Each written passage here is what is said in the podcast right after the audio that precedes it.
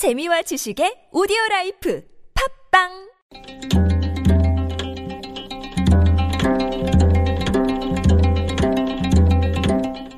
한문학자 장유승의 길에서 만난 고전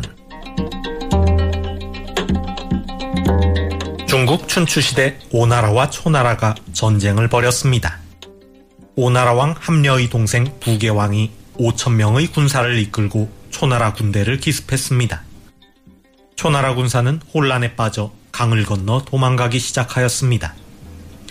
오나라 왕 함려는 도망하는 초나라 군사들을 추격하여 섬멸하라고 명령하였습니다. 부계왕이 반대하며 말했습니다. 곤경에 빠진 짐승은 죽을 힘을 다해 싸우는 법입니다. 만약 초나라 군사들이 죽음을 피할 수 없다는 사실을 깨닫고 죽기로 싸운다면 우리는 반드시 패배할 것입니다. 그렇지만 먼저 강을 건너간 군사들이 목숨을 건지는 광경을 보게 되면 나머지 군사들도 싸울 마음이 없을 것입니다. 초나라 군대가 강을 반쯤 건넜을 때 공격하십시오. 오나라 왕 함려는 부계왕의 말을 따라 잠시 추격을 중단하고 초나라 군대가 강을 반쯤 건너기를 기다려 다시 공격을 시작했습니다. 과연 초나라 군사들은 싸울 생각을 버리고 달아나기에 바빴습니다. 오나라는 큰 승리를 거두었습니다. 춘추좌씨전에 나오는 이야기입니다. 여기서 나온 고사성어가 곤수유투입니다. 괴로울 곤 짐승수, 오히려 유 싸울 투.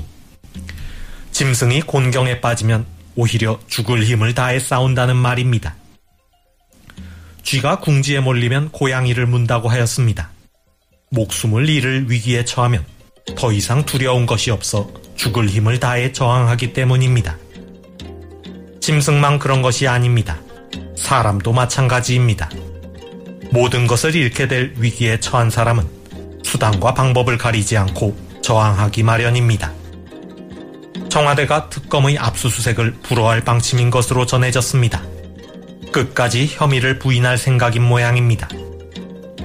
한낱 짐승도 곤경에 빠지면 죽을 힘을 다해 싸우는 법인데 권력의 정점에 있는 청와대가 순순히 굴복할 것이라고 기대해서는 곤란합니다. 수사에 협조하지 않으리라는 것은 처음부터 예상했던 바입니다.